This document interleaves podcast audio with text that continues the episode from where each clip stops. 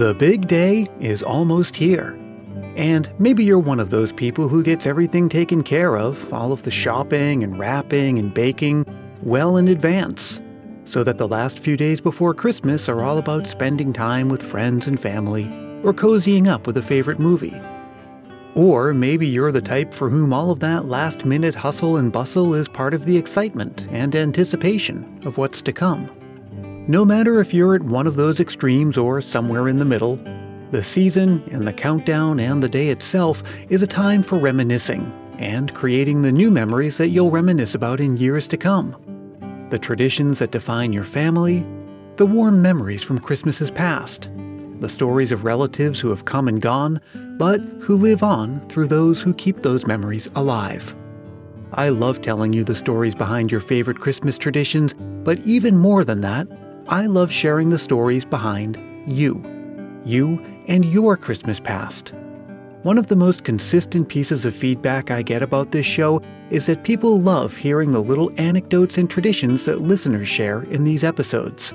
Some are funny, some are touching, some pull at the heartstrings, but they are all uniquely your own, and special, and important, and worthy of sharing with others for whom Christmas is a special time of year. So I'm very happy that for the third year in a row, I received more memories from you than I had episodes to put them in. And that means that I once again have the very special privilege of presenting an episode dedicated exclusively to you. When I was growing up in Massachusetts, one of the things my family would do is pile into the station wagon, and this was the 80s, so it had those imitation wood panels on the doors, and we drive around looking at Christmas lights. It's such a simple thing, but it created a memory that I carried with me to this day. And that's something Peyton can relate to, as she recounts here. My mom and I always visited Florida over Christmas to see my grandparents. And recently we moved down here to take care of my grandpa, who sadly passed away last March. But every single time that we came down to Florida, we always made sure that we went and saw the lights at this neighborhood called Victoria Park, where they would go full out with all of the lights on every single house, and you couldn't walk in there without seeing a candy cane and a snowman within 2 feet of you. And it was so bright there that it almost felt like daytime. And it was always a really warm and happy memory that we always did together, and it's without fail something that we continue to do every year. Now, of course, some of your most cherished memories probably involve a gift, whether it's one you gave or received. Or maybe it's one that you saw someone give someone else. And maybe it wasn't the kind that's found wrapped in paper and placed under the tree, like the one that Melanie in Utah describes. Growing up, we lived on a dairy farm, which meant that every day, whether it was rain or snow or even Christmas, my dad woke up at 4 o'clock in the morning and went to milk the cows, which took about 6 hours, so until 10 o'clock in the morning. That meant that I had never had my dad there with us on Christmas morning, and he had never seen his kids see what Santa Claus had brought because he was out milking cows. And it made me feel bad that my dad was always out by himself on Christmas morning while we were inside enjoying the magic of Christmas. Well, one Christmas in particular, I rushed into my parents' bedroom to tell my mom what Santa Claus had brought us because we were always stinkers and would go see what Santa Claus had brought without her. And my dad was laying there in bed with her, which is a sight I had never seen on Christmas. And so I went into my parents' bathroom, and there was a sticky note on the bathroom mirror that said, "Merry Christmas, go back to bed." And that was written by my sweet teenage brother, who was willing to forgo one of his childhood Christmases of enjoying what Santa Claus had brought him and enjoying Christmas breakfast, so that my dad could be there in Christmas morning with us for the first time in my childhood. That is the most perfect example to me of what family love is all about and what Christmas is about giving what you have, whether it be a gift or whether it be an act of service, giving it so that others can have more on Christmas. I'll always feel the spirit of Christmas when I think of my sweet brother out there as a kid himself, milking the cows so that his dad could be enjoying Christmas morning on that special Christmas day. But of course, most of the gifts we give or get are material things. And say what you will about the relationship between Christmas and commerce, but many gifts become prized possessions and become part of new memories. But sometimes a material gift is more than just a thing. Sometimes it helps to keep the magic and mystery of Christmas alive and represents the lengths that people who love each other will go to in order to make sure that those loved ones are happy. Like the gift that John in Cincinnati received when he was a child. Possibly my favorite Christmas memory was when I was about 7 years old. What I really wanted was a brand new bike. However, I knew my parents could not afford one because they could barely afford food, let alone a new bike for Christmas. I knew my only chance of getting one was to ask Santa.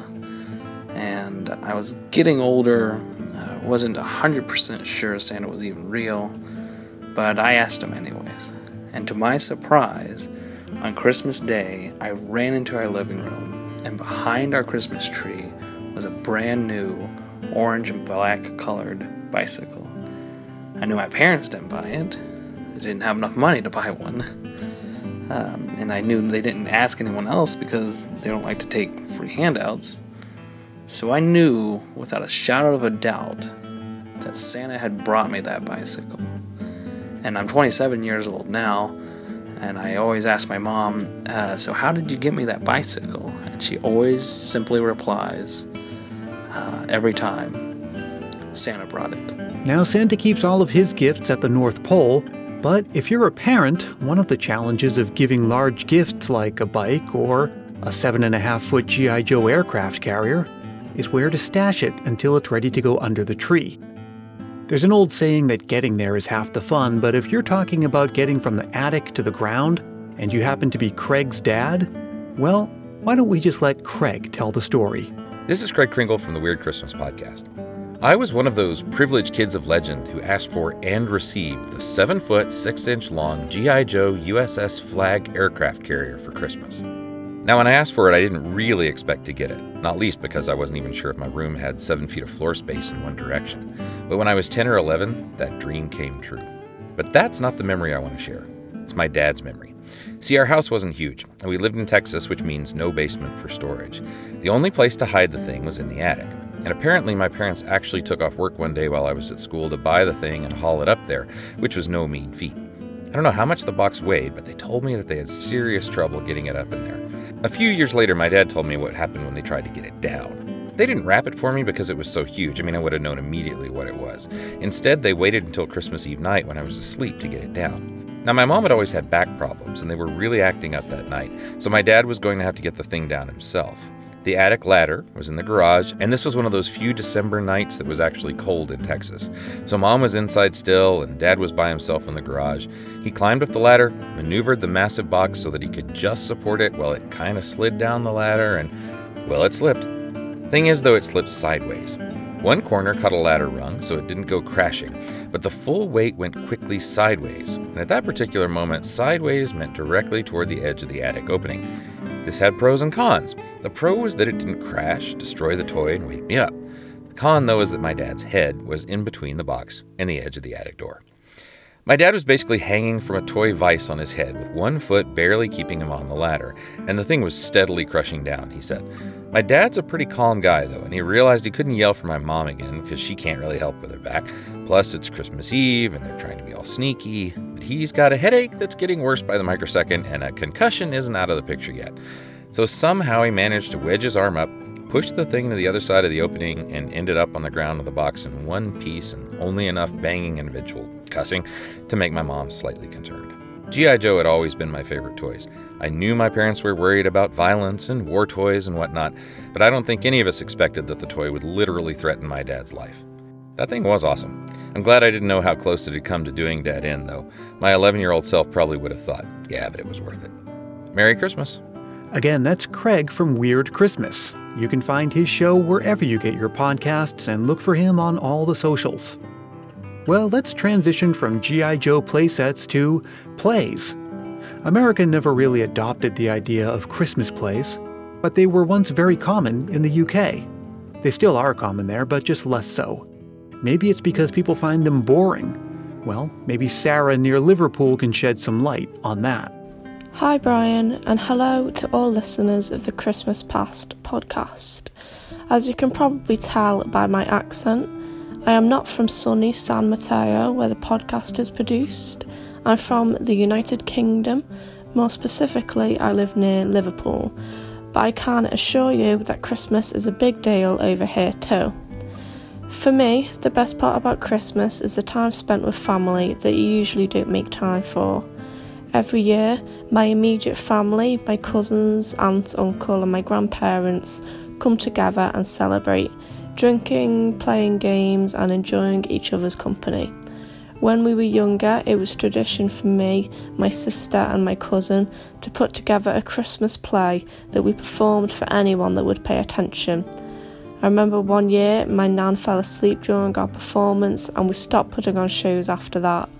Christmas was such a highlight of my childhood that each time it comes around I can't help but get just as excited as I did when I was younger.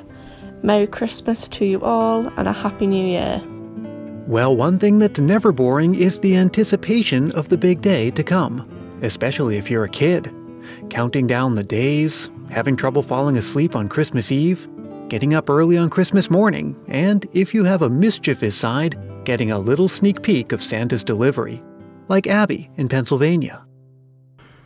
Hi, this is Abby from Reading, Pennsylvania, and my favorite Christmas memory is that when I was little, me and my older sister would wake up before my parents, sneak downstairs, see all the amazing presents that Santa had brought, and then go through our stockings and carefully place everything back in our stockings. And our parents never figured out that we did that every year before we acted surprised when they saw us open our stockings. That's definitely my most cherished memory, even though I don't remember most of my gifts. I remember doing that with my sister. Now, one of the unfortunate things about Christmas is that sometimes it's just not possible to be in the place you want to be or with the people you want to be with. Money, geography, health, the kind of job you have, any of those can make for a Christmas that falls short of that ideal, cozy celebration. So the key is to find the opportunities where you can for making the most of the situation, like Mike from Florida did some years back. Kids, depending on what you want to be when you grow up, sometimes you might have to work on Christmas. For a long time, I worked in a local TV newsroom, and since television doesn't stop for holidays, I found myself working many a shift on December 24th or 25th, sometimes both. But Christmases at work were never boring to me. They often felt like small, joyful gatherings, usually including catered Christmas dinners in the break room. But on one Christmas Eve, on the year I first moved to my own place in a new city, 1,000 miles away from home, I wanted something very specific, something that had become a family tradition on the night before Christmas. Chinese takeout. I don't remember why or how it started, but around 1989 or 1990, which would make me 9 or 10 at the time, I remember going with my dad to pick up our order, and I remember the Chinese restaurant had bright neon signs and Christmas decorations all over the place. To my tiny kid eyes, it was a strange little wonderland hiding in the corner of the shopping plaza. And it left such an impression on us kids that next December we said, "Remember when we got Chinese food last Christmas Eve? Can we do that again?" And I've done it every Christmas Eve since. But it almost didn't happen that one year. Perhaps I had planned and later forgotten to get takeout before going to work, and I found myself very internally upset for a few minutes over my silly family tradition. But thankfully, a coworker pointed me to a very important fixture in every newsroom. Binder full of takeout menus. I found the closest Chinese place, gave him a ring, ordered delivery, and I think I tipped generously. I honestly don't remember, but let's just assume I earned my spot on Santa's nice list. I'm certain that delivery guy did for saving my dumb little Christmas tradition. Mike is the host of the Advent Calendar House podcast, a salute to holiday specials. You can check out my guest appearance from earlier this year, where we discuss the animated feature, The Cricket on the Hearth. Well, now it's time to close this episode out. On evenings like this, so close to Christmas, it is of course common to get ready for a long winter's nap with a reading of A Visit from St. Nicholas. I could do that. Or I could share a different poem, an original one filled with Christmas memories, like this one from Jeff in Ontario. My name is Jeff from a city on Ontario, and let me tell you of my Christmas scenario. It's December 25th, and things are in full swing. Presents are wrapped, but we're missing one thing. A touch of tradition that blossomed from a brilliant girl, my sister to be exact, a great idea, a true pearl. So every Christmas night, I'll stumble in after a drink with my mates, a celebration to Christmas and the good times it creates. I sneak through the house with jolly and cheer, for presents are stacked under the Christmas tree. Santa's left his mark this year. I hide little secrets to bring a smile to their face. It's a Christmas tradition I truly embrace. The morning lights bring a new sense of joy, the ones that you'd feel as a kid with a new toy. We rush from our beds and meet in the living room to begin our day. My family listens quietly to what I have to say. I hand them a rhyme, a clue to begin, on a hunt for Christmas presents, a great chance to win. Each rhyme leads you to a place in the house to find a clue. With 7 members of my family, the house turns into a zoo. Each rush to return as it means an extra treat, because answering these clues is no small feat. They return in time to tell of their hunt, of breaking clues from ice blocks just out front. We wrap up things and family grabs their coffee and teas, but never do they forget Christmas traditions like these. So from mine to yours, I just wanted to say, have a Merry Christmas season and a jolly Christmas day.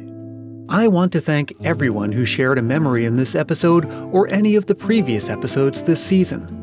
Thank you for letting the Christmas Past family get a glimpse into what makes Christmas not only special to you, but also uniquely your own. And here's hoping that this Christmas brings all of you some new memories worthy of sharing and reminiscing about in years to come. I hope that for all of you, and especially for Lizzie Asphodel in Minnesota. Lizzie, I'm wishing you all the warmth and magic of the season, and a celebration filled with love, laughter, and time spent with loved ones. Well, my sugar plums, there is only one more episode to come before the big day. I'll be back again to wish you a Merry Christmas and take a look back at Christmas of 2019. And take a look ahead at what's to come for 2020.